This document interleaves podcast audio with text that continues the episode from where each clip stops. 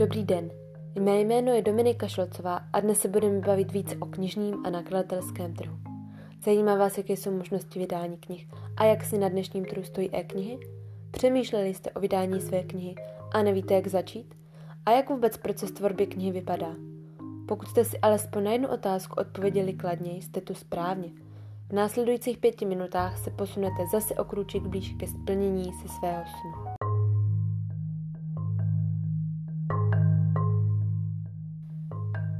Knižní trh je velice konkurenční prostředí.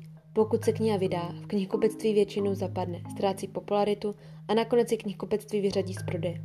Většinou však autor knihy narazí sám na takzvanou zeď mlčení, už jen při komunikaci s nakladatelstvími, která jsou zahrnuta velkým množstvím rukopisů. Nejvíce se na trhu prodává beletrie, ale i z ní drtivá většina propadne, protože se většinou mezi lidmi kupují ty stejné knihy, a to bestsellery. Pokud však kniha bude úspěšná, Stojí to za to a člověka to posune do vyššího patra. Nejdůležitější pro začínající autora je komunita, která mu bude tvořit základ čtenářstva.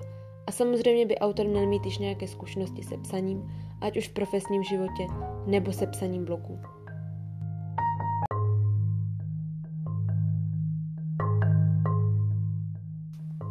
Možnosti vydání knihy jsou tři. První možností vydání knihy u nakladatele.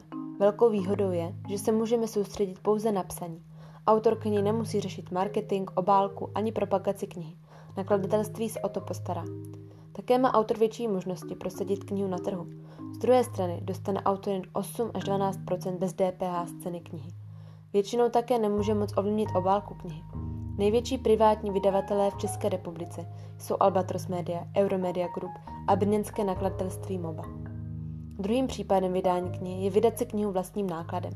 Mezi hlavní pozitiva patří to, že se autor s nikým nemusí dělit o svůj zisk. Zároveň si sám vytvoří obálku a má celou knihu podle svých představ.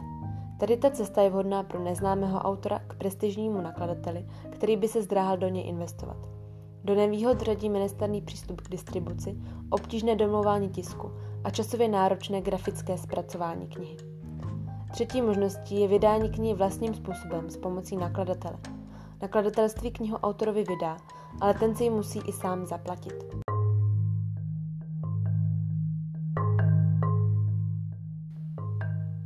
Výrobní náklady e-knihy jsou o poznání menší než u knihy tištěné. Obálka stačí jednoduchá, ta je většinou řešena jen formou nějaké vizuální podoby. Zároveň nemusíme platit za tisk a produkci.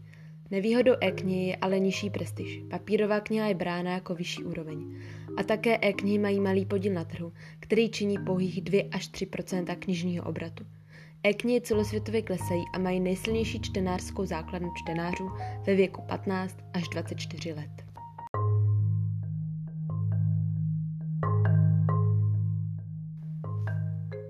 Rady pro začínající autory jsou následující. Za prvé, sebedisciplína organizace času je to nejdůležitější.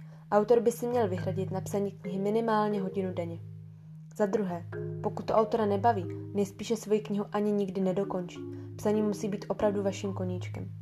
Za třetí, nikdy se nesmí začínat úvodem.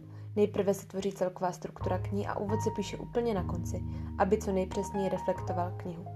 Za čtvrté, nezabředněte v jazykové formě. Za páté, knihu nedávejte čistým blízkým, mohli byste být pod tlakem. Za šesté, konzultujte s nakladatelstvím průběžně napsané kapitoly. A za sedmé, mějte trpělivost a pevné nervy u samotného zpracování procesu knihy.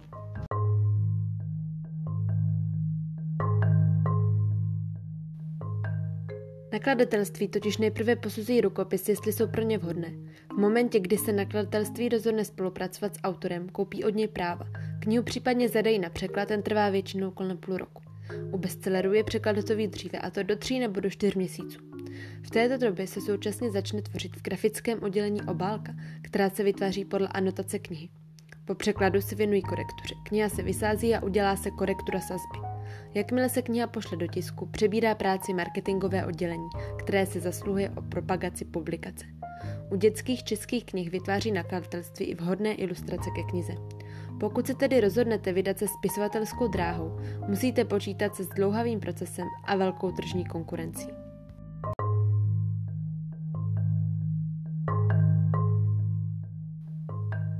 Na závěr trochu motivace ke psaní od Josefa Hellera. Pamatujte si prosím, že v tom nejste sami. Dokonce islamní spisovatelé bolestně upínat svými texty. Každý spisovatel má problémy se psaním. Tolik z naší pětiminutovky o knižním a nakladatelském trhu. Brzy naslyšenou v dalším podcastu. Pěkný den přeji všem posluchačům.